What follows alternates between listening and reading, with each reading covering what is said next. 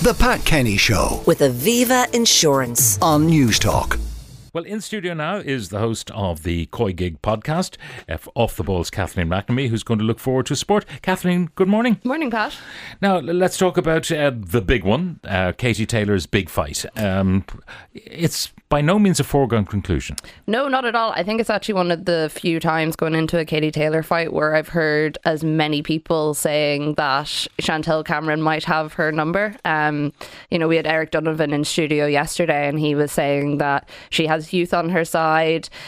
Katie Taylor probably hits harder, but Cameron has a longer reach than her. So it's going to be a really interesting evening, and even just the general atmosphere on the night, because, you know, this is the first major boxing event in Ireland in years, and Katie Taylor is such a local hero. It'll be interesting to see how both fighters deal with that sort of pressure. It'll certainly be a hometown crowd. It certainly will. And we had Deirdre Gogarty on a few minutes ago talking about how some of her losses she definitely puts down. If it went the distance, she was never going to get the decision. Yeah. No, what an absolute legend, Deirdre Gogarty. We were talking to her this morning as well, and one of the greats. Yeah. Now, the question of Katie's own titles, I mean, they're at her weight, where she's not fighting at her natural weight at the moment.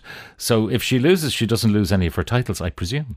Yeah, that's how it works. And it's interesting because Chantelle Cameron was talking about it during the week to Aisling O'Reilly, and she was saying, you know, Katie doesn't have to take this fight. It was very much she chose it because she wants to challenge herself still, and she wants to still be at that level of, you know, I am the best and I can do whatever I want to do, essentially. And it was weird because, like, she tweeted about wanting to fight Chantelle Cameron, which is a very un-Katie Taylor thing to do.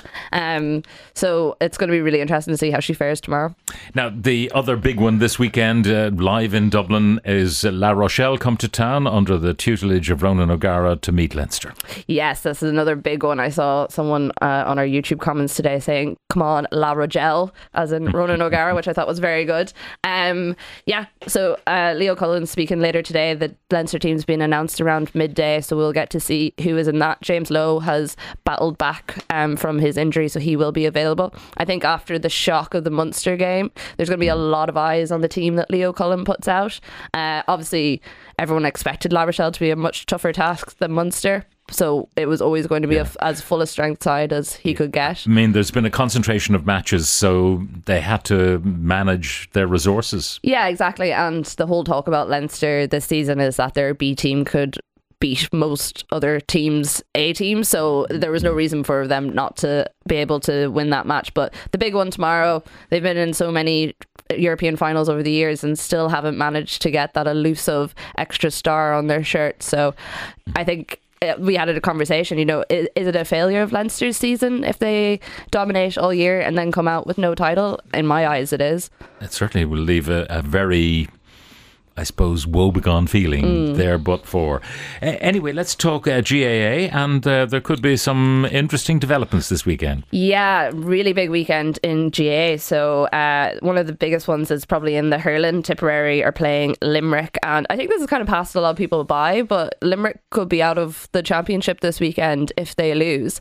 Now, John Kiely does have some of his heavy hitters back in for the game after injuries, and they will be going all guns blazing to make sure that they don't go out this weekend, but it would be quite shocking. And I suppose it does make for a more interesting championship in the sense that we would have a new winner for the first time in a couple of years.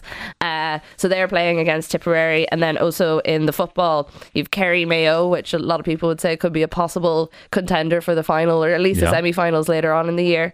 And Galway are playing Tyrone as well. And then also in the hurling, there's Kilkenny Dublin, which should be a tasty affair. All right, let's talk Premier League, because we are now in the dying stages, and those who are going to fall are becoming more evident. Yeah, they are. And also Manchester City could probably wrap up the title this weekend if they wanted. So in the bottom three at the moment, Southampton have already been relegated, and the Leeds and Leicester City are down there as well, 31 and 30 points respectively. Still some matches left to play, could go either way. Everton, Nottingham Forest also in trouble. West Ham, funny with them being in the European final after their win last night, are also on the edge, but I say they're probably safe because they've been able to hit 37 points now. Looking at the other fixtures, I'm wondering what might happen in the top four, because we've got Manchester United going to Bournemouth, Liverpool are hosting Aston Villa. I don't know whether that might be a banana skin for Liverpool. It could be. Aston Villa have improved a lot over the last couple of months under Unai Emery, so it could be one for them. But also, I feel like they've been on a bit of an upward trajectory themselves.